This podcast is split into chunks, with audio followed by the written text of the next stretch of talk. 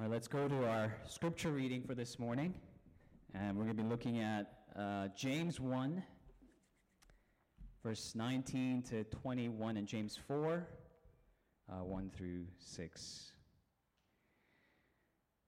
I'll go ahead and read this for us. Know this, my beloved brothers, let everyone be quick to hear, slow to speak, slow to anger. For the anger of man does not produce the righteousness of God.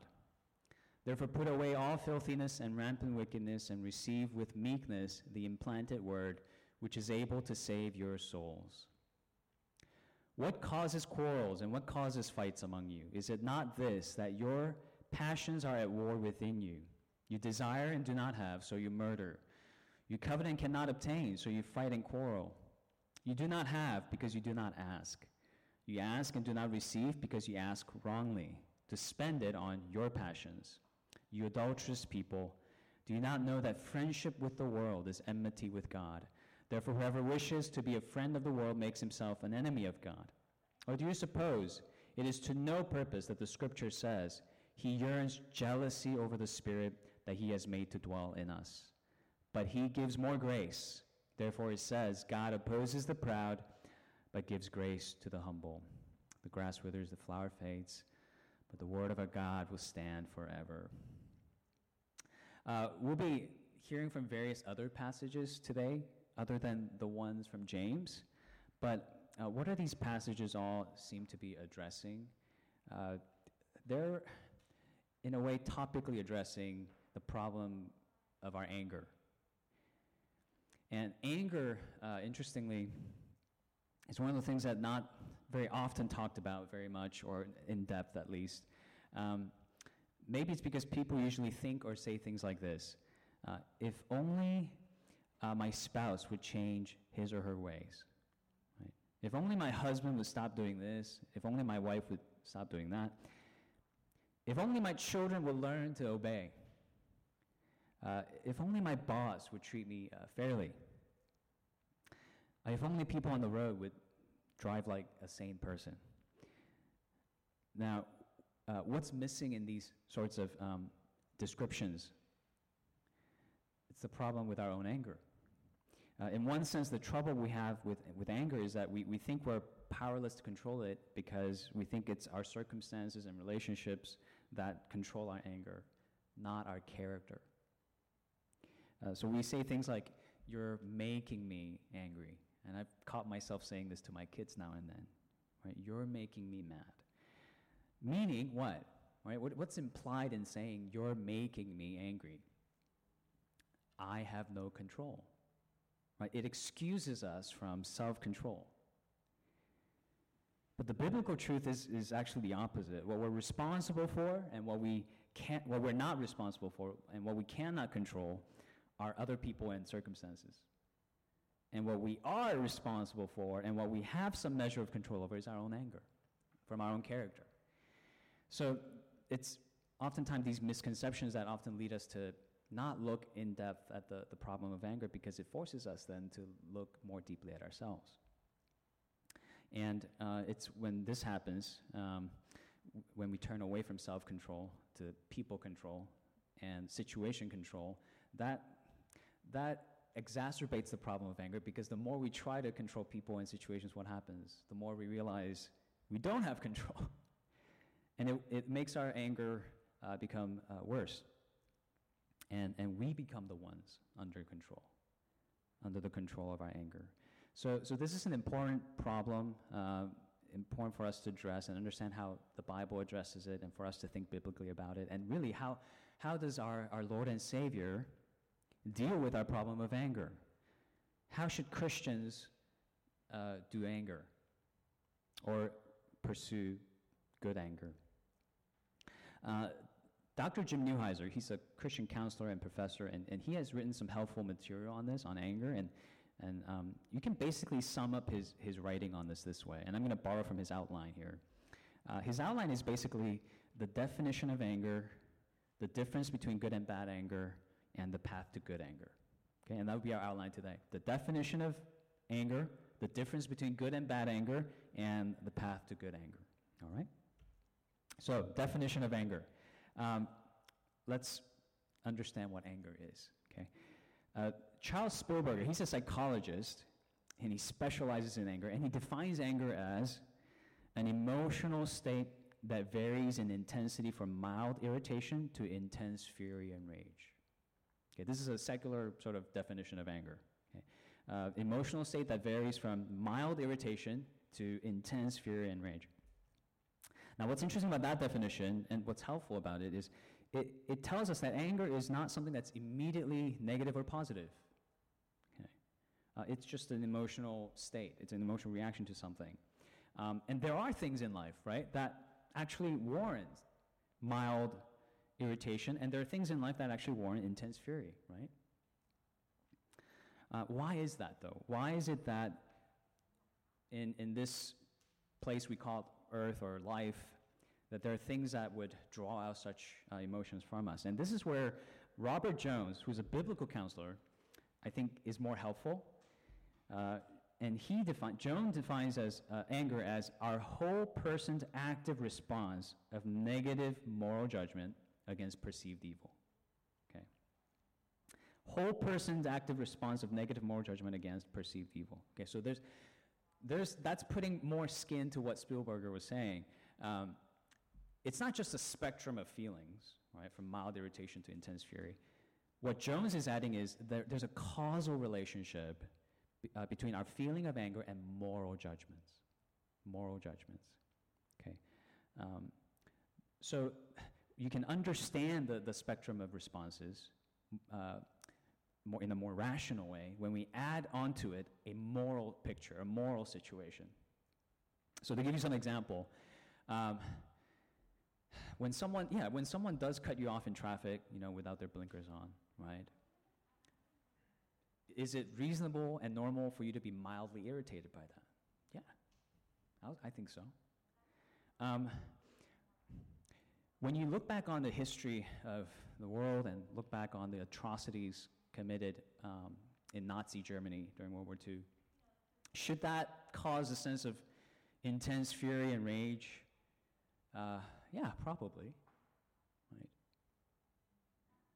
Um, so, in a way, these moral situations and moral judgments are the causal things that lead us to feel a wide range of things that we call anger, or synonymously, maybe frustration, or irritation, or rage.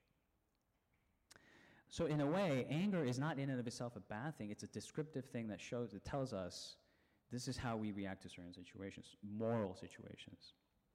Um, David Powlison, another Christian counselor, he wrote, had humanity's first parents exercised appropriate anger in Eden, the deceiving serpent might have died in the garden. Right? In a way, he's attributing the, the, the birth of sin into the world as a lack of good anger. If only Adam and Eve were, were pursuing good anger in the garden, the serpent might have died, and sin would not have entered into the world. Uh, so, anger, again, it's not something that we want to outright condemn in and of itself because it can be a positive thing. Uh, it's, it's actually a very necessary thing because we are moral beings living in a moral universe. So, anger is an emotional state that stems from moral judgments that we make, and moral judgments are, are necessary. Now, uh, maybe a side, this is a side note, but remember when Jesus said uh, that you shall not judge? And uh, that's probably one of the most taken out of context and misunderstood verses in the whole Bible. Um, what Jesus meant there is not to make absolutely no moral judgments whatsoever, right? Because that contradicts itself. Because as soon as you say, hey, you shouldn't judge, then you're judging the person who's judging, right? So it's a, it's a self contradictory thing to say you shouldn't judge anything in any absolute moral sense. What Jesus meant there was he was instructing against hypocritical judgments. Um, taking a measure that you use for yourself uh, or, or, that you use for others and not applying it to yourself. Okay? So uh, the same measure that you use for, for, for yourself, you should use for others. That was his point. It was, it was a command against bad moral judgments, not moral judgments per se. And, and, and assumed underneath that is we should always be making good moral judgments. Okay? That's unavoidable. Um, but see, that's where also the problem comes in. Okay? uh, we're fallen beings, and that means we're not prone to make good moral judgments. It's just the opposite. Okay? Remember, uh, anger, according to Jones, is defined as a whole person's active response of negative moral judgments, right? Moral judgments about what? Moral judgments about what? Perceived evil. Moral judgments about perceived evil. And that's that's a problem, okay? Why? Because our perceptions are fallible. Our perceptions are fallible. Our perceptions deceive us. Our perceptions need correction. The Bible, time and time again, warns us against anger because in our fallen condition, we make fallen perceptions. Okay? And, and in our fallen perception, we express sinful anger. Okay? So, unlike God, whose anger is always righteous and balanced, our anger is the opposite. Okay? It's prone to be unrighteous and unbalanced. And that's because of our fallen nature. And this, this makes anger a, a problem for us, right? In our anger, we can feel justified in thinking, you know, my judgment is correct. Uh, my perceptions are accurate. Uh, but see, the Bible doesn't give us grounds for thinking that. Okay? It's quite the opposite. Okay? Uh, Jesus says this very clearly in Mark chapter 7 that sin is not something that comes from the outside into our hearts. It, it's not like an R rated movie or non Christian people out there depositing sin into us. Okay? Sin is actually something that comes from within our own hearts into the world. Okay? Uh, situations and relationships can influence us and exacerbate our sinful tendencies, but they don't create sin in us. Our hearts are sin factories in and of themselves, very capable of producing sin without any external con- contribution. It's, it's like this. I'll give you a picture to try to understand this. If I'm carrying a cup of coffee and I'm walking down the lobby, and let's say um, Pastor Kevin bumps into me, okay, and I spill the coffee, my my grande soy mocha. Uh, that I pay good money for, I can say that he caused me or influenced me to spill the coffee, right? That's reasonable. But I cannot say that person created the coffee. Or I can't say Pastor Kevin created the, the coffee that's in my hand. I already had it in my hands. Right? He, he only caused it to bring, sort of bring it out into the, the, the carpet or on the surface. In the same way, uh, you can say that a person drew out the sinful anger from within you, but you cannot say that person created the sinful anger within you. It's, it's not like you had nothing but sunshine and rainbows in your heart, and then this person or situation came along, and then you suddenly became sinfully angry. That's not how this works. You were only suppressing it until it surfaced. So, back to the definition. Even if we were reacting to something that's morally wrong and needs to be judged, we shouldn't be so naive to, to think that we ourselves are never fallible in our judgments, never fallible in our perceptions. In fact, biblically, speaking, it's safer for us to assume, safer for it to be guarded against our initial perception, to doubt our initial perception rather than be affirming of it. As it says, says in James 1:19, as we read, we need to be slow to anger. Slow to anger and not quick to affirm our anger.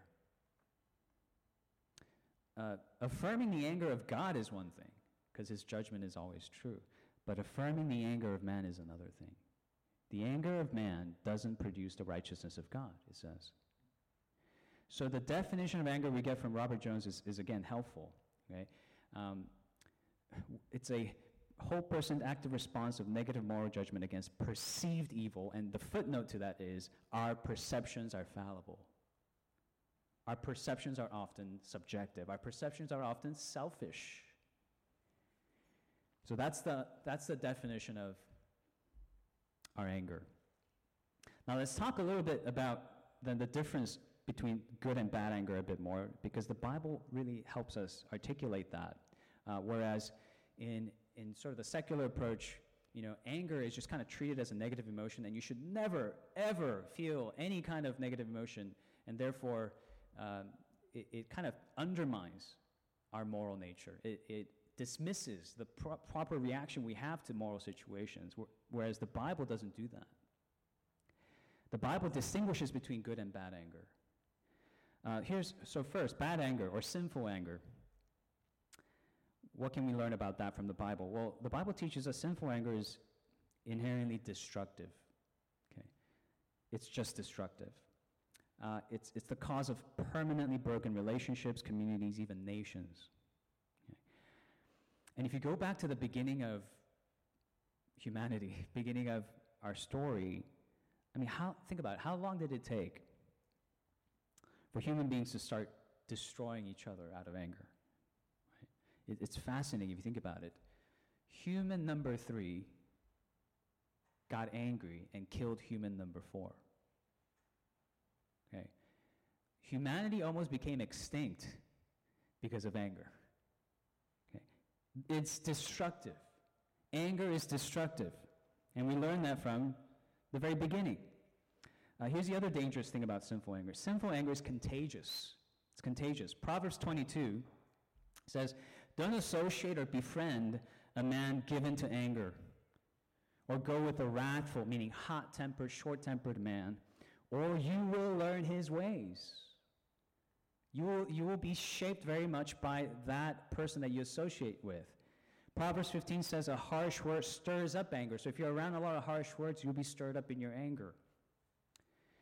So if you find yourself, you know, regularly uh, listening to or opening yourself up to the influence of angry people who express anger without filter, without discernment, uh, without self-control, uh, that will very much shape the kind of person you become. It'll make you as angry as they are. Right? It's almost like the, the voices and influences that you open yourself up to, uh, they essentially get a key into your house. And, and they get to shape the furniture of your heart. And they get to paint the walls in your house however they want. So sometimes what's so called you know, anger management is, is about managing who you associate yourself with, who you spend time with. Uh, a good example of this, just in our cultural moment, is what sociologists call group polarization. Uh, so, group polarization is, is this phenomenon where a person becomes so identified with, with their group or their team uh, that their disapproval of the other side, the other group, the other team, is um, basically a knee jerk reaction that is not at all logical because uh, they're not equally bothered by the same moral flaws in the other team or the other group. I mean, in their own group as they are of the other group. Um, and, and that's how you know you've become a victim of group polarization. You've, you've given into, the, you've succumbed to this tribalism where there's nothing self-corrective within your own group that you're in, and you only see the speck that's in the other group's eye. And that fuels itself because, again, anger is contagious. So within that community, as long as you stay within that community, you're only angry about the things that that group is angry about, and you become blind to the flaws that that group is not at all concerned about. Anger is contagious. Now, I, I do want to reiterate anger is not in and of itself sinful. Right? Remember that. That's almost like saying hunger itself is sinful, right? Uh, hunger is a God given desire. And I would say anger is as well. Right? But just as we have to be moderate and self controlled in how we satisfy our hunger, we have to be moderate and self controlled in how we go about satisfying our anger. So the biblical answer to the problem of anger is not, don't you ever be angry. Right? That's almost like telling someone struggling with gluttony, don't you ever eat anything again. That's, that's not the answer. Right? The biblical answer to our problem with anger is don't sin in your anger. Be angry and do not sin. Or pursue good anger. Be righteously angry. Uh, so let's talk a little bit about that other anger. What, what is good anger? What is righteous anger in the Bible? Several helpful things, um, and this is from Robert Jones. For one, righteous anger reacts against actual sin. Okay, it's a pretty simple principle, but very easy to forget. If there is no sin, you should not be angry. That's the principle. Okay. Let's say, okay, let's go back to the Starbucks scenario. Uh, you're delayed at the drive through at Starbucks. And because of that delay, you are late to work. Okay. That is not grounds for you to be righteously angry because you haven't perceived any actual sin. Uh, if you were to if you were to feel irritated sitting in traffic on the way to work, um, and you feel justified, therefore, to feel just a certain anger towards the people around you who are sitting in traffic with you or in front of you, that's not justified anger because you're not perceiving actual sin. You're perceiving delays, you're perceiving slowdowns, you're, you're perceiving an accident. You're not actually perceiving sin. You need to distinguish that. A second, righteous anger focuses on God's capital K kingdom concerns and not my little k kingdom concerns. Basically, uh, it's not making myself the center of the universe and judging, you know, who is out of orbit from me. Who is uh, defying my ordinances. But instead, it's assessing whether I perceive someone violating God's kingdom and his laws, God's kingdom agenda. Uh, a very clear illustration of this from the Bible, right, is Jesus' own anger towards the, the people who desecrated the temple, uh, his father's house, by selling uh, goods rather than worshiping and praying in the temple, in the house of God. Uh, righteous anger is something that you feel uh, when you see God is not getting what is due unto him. It's not something you feel when you're not getting what you want. That is not righteous anger. It's something you feel when you know that God is not getting what's due unto him. Here's a third thing about righteous anger that's very important, and that is righteous anger is always righteously expressed. And this is similar to what we talked about a couple weeks ago. The methods have to match the message. Even if you're reacting against something that is really, really sinful, if your reaction to that is not righteous, you're just as subject to judgment as that person who's in sin. Here's what it says in Ephesians 4. Paul goes as far as to say, Be angry and do not sin. And by doing that, you don't give any opportunity to the devil. Meaning, when we sin in our anger, we're not we're not doing the Lord's work, we're doing the devil's work. Strong language. When we sin in our anger, we're giving the devil an opportunity to do his work. Because God's work, remember, what's God's ministry to us? The ministry of reconciliation. So here's an example. Let's, let's continue that group polarization example, maybe apply that to our political culture for, for a little bit, flesh this out. What will be the difference between righteous anger that pleases God and sinful anger that the devil delights in when it comes to our political engagement? Let's say in your time of uh, researching for which party to support and vote for, which candidate you would like to endorse, you were to identify something that's so clearly sinful in the other party you identify something that's so clearly morally reprehensible in the other candidate that you oppose. And you, you begin to feel anger. You feel justified in your anger. If in that moment you feel also justified to disobey God's command, to be slow to anger and quick to listen, to listen to your neighbors, even those that disagree with you politically, and really listen, uh, you should not feel justified in your anger. That's, that's you sinning in your anger, right? If, if in holding on to your justification for your anger, you disobey God's command, you're sinning in your anger. Uh, if, in, if in, as you oppose the political viewpoints of, of someone, you refuse the command to love your enemies and to pray for those you consider to be your persecutors. You, you're like, there's no way I'm going to take time out of my busy day to pray for that person. Pray for this person that I just abhor. You're sinning in your anger. You are not justified in your anger. If your anger is hindering you from removing the log that is in your own eye or your own party's eye, your own political party's eye, before removing the speck in the other party's eye, right, if, that, if that activity is never done, you're sinning in your anger. You're not justified in your anger. And Paul would say, you're giving a devil an opportunity to rule over your hearts through your political engagement.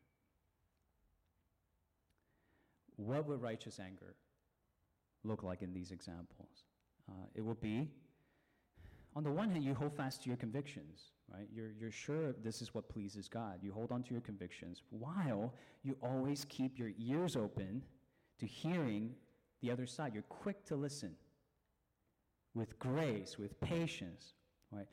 And withholding final judgment because your perceptions can be fallible. And in love, you give that person the benefit of the doubt, right? Love always hopes. Love trusts all things. Love gives people the benefit of the doubt.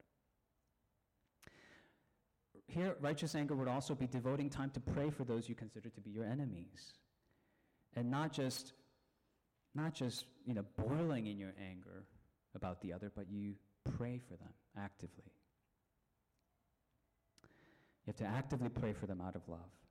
Uh, and if there is no love, that's something you have to repent of.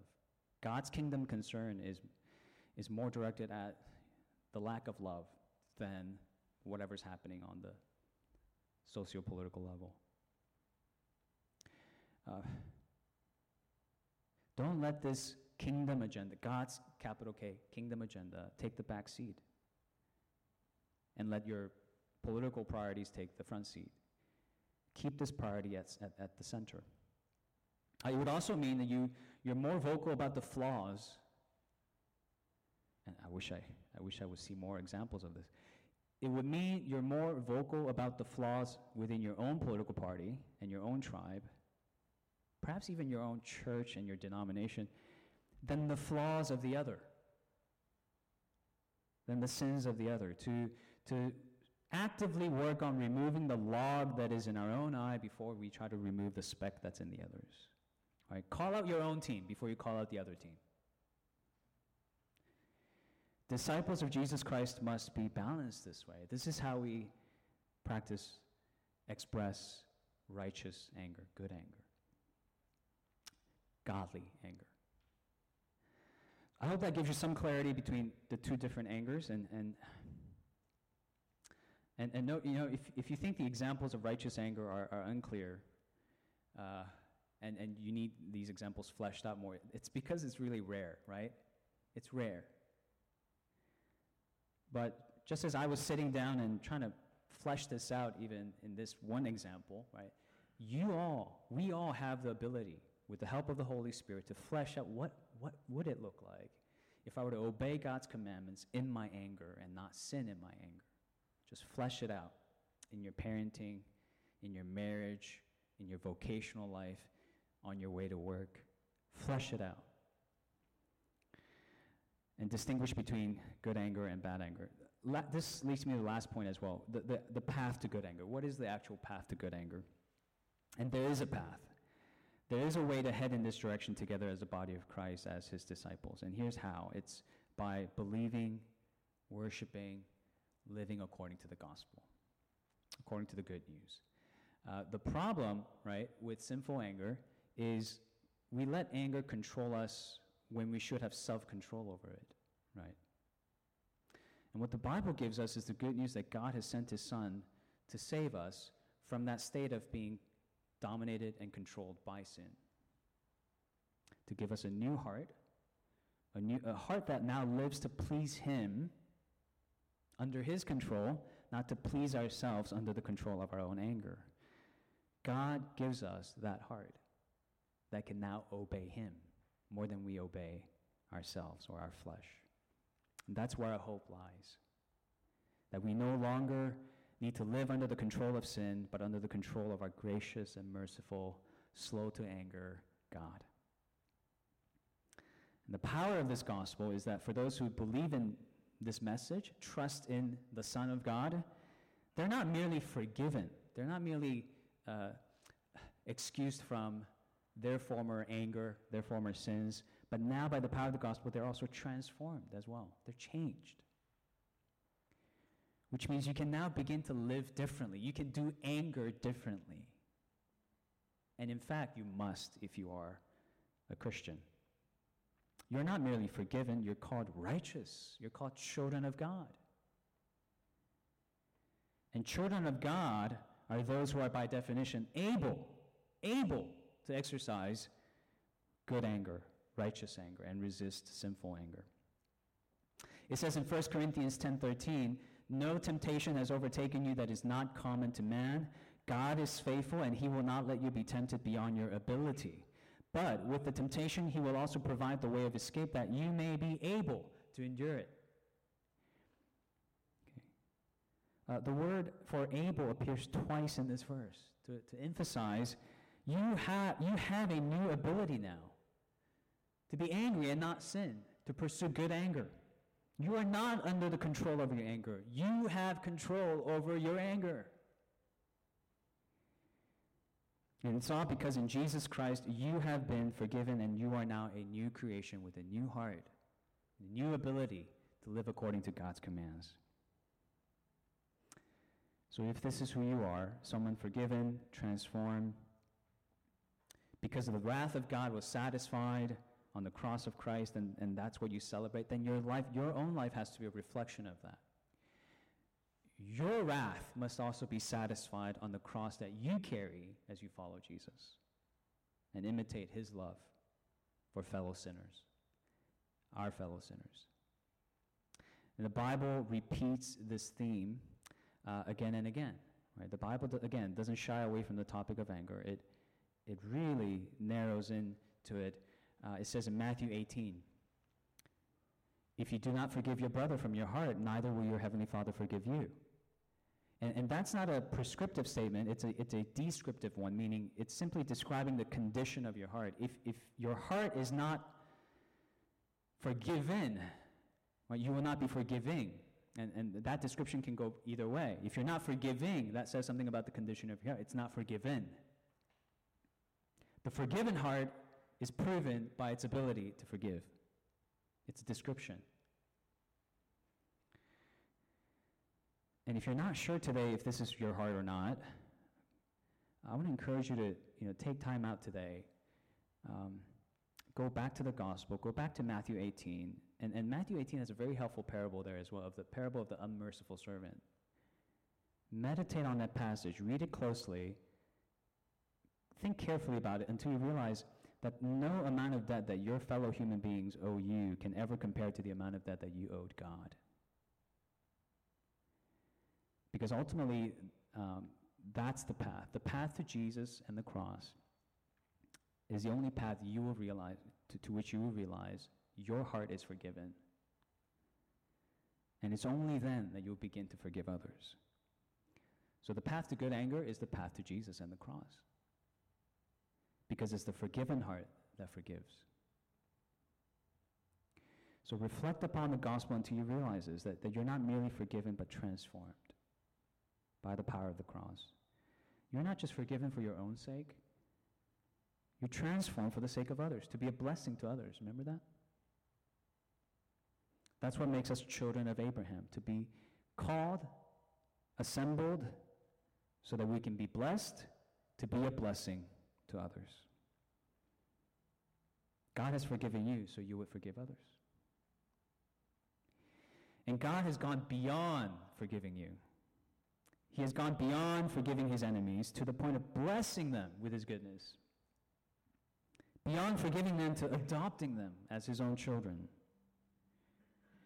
And that's how we are to love our enemies, meaning you know, you got to go beyond forgiving them. It's not enough that you forgive them. You have to love them. You have to do good to them. You have to bless them. You're not just to go up to someone who's wronged you and say, Here's my forgiveness. You have to go up to them and say, Here's my forgiveness and my love and my kindness and my goodness and my generosity and my friendship and all the rest.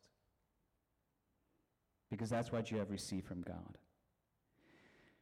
And on top of meditating on this gospel, and, and I hope that's where you begin, uh, there's some practical things I want to encourage you to do as well, just to implement this, just to be more proactive in this. Here's the first thing I want to encourage you to do today uh, to go home and open up your journal and make a list. Uh, write a list of things that you're often tempted to elevate of, above God and love more than Him because chances are those are the things that are causing you to feel sinful anger. Things that you cherish more than God. What might that be? And again, they can be legitimate things. Uh, like, I want to be respected. I, I, I want to feel comfortable. I want to be successful at work or school. I want to be treated fairly. I want to have a spouse who is respectful or have a spouse who is affectionate. I want, I want to have children who are obedient and disciplined. I want to have a tidy house. I want to have enough money. I don't want to get cut off in traffic. These are legitimate wants. But if they are causing you to feel sinful anger, that means you have wanted these things inordinately, too much. You have wanted these things excessively. You have wanted these things more than you want God. They've become your idols.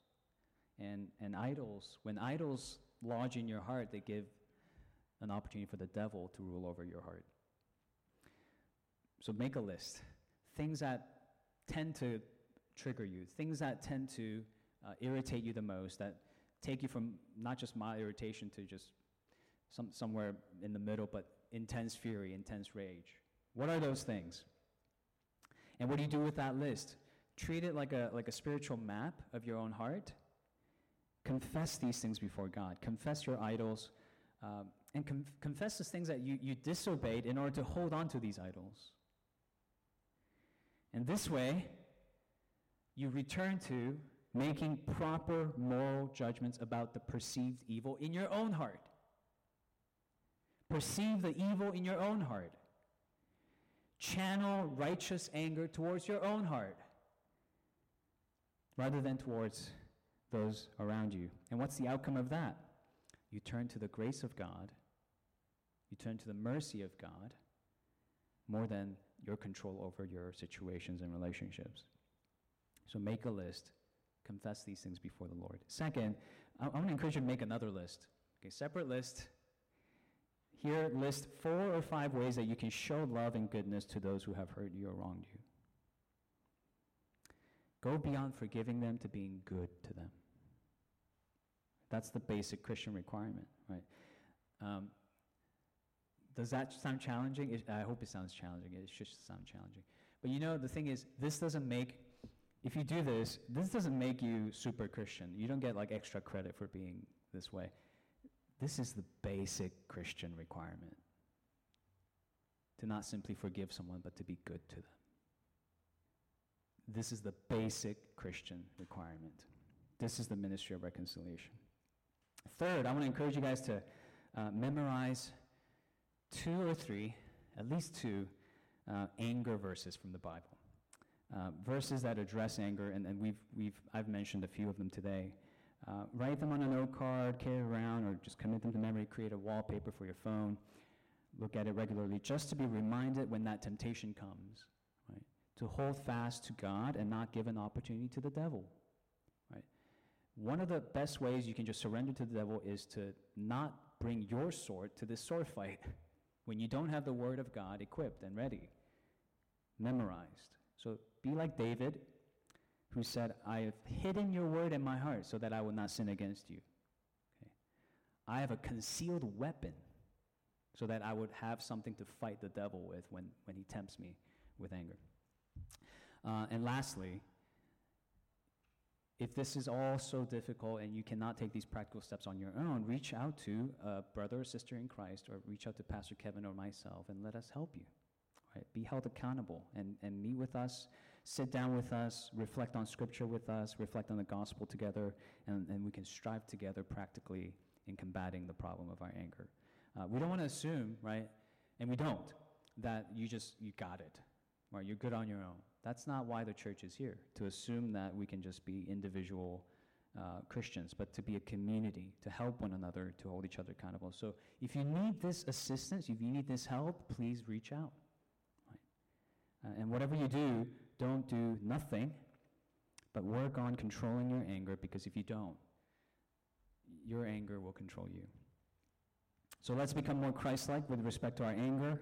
And, you know, just as discipleship is a lifelong project, consider your uh, sanctification in your anger, your pursuit of good anger to be a lifelong journey as well, to be worked out over a lifetime until He brings us to completion. Let's pray. Our Heavenly Father, uh, you are slow to anger and abounding in steadfast love, and that's the only reason why uh, we are not consumed by your anger. In, in fact, we are uh, invited to draw near to you uh, with repentance, uh, with confession, because of your kindness. And Lord, uh, we confess we have not imitated you uh, in your good anger. We have not imitated you in your graciousness and kindness towards one another, um, whether it's in thought, word, or deed. And we confess our weakness in this.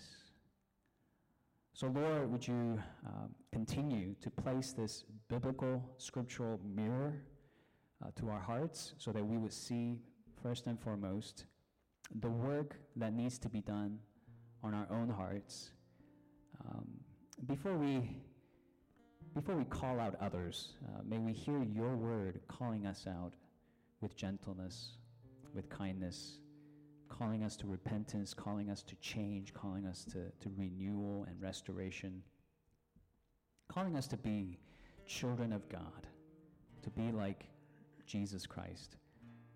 May we hear the voice of this shepherd. Uh, may we follow after him.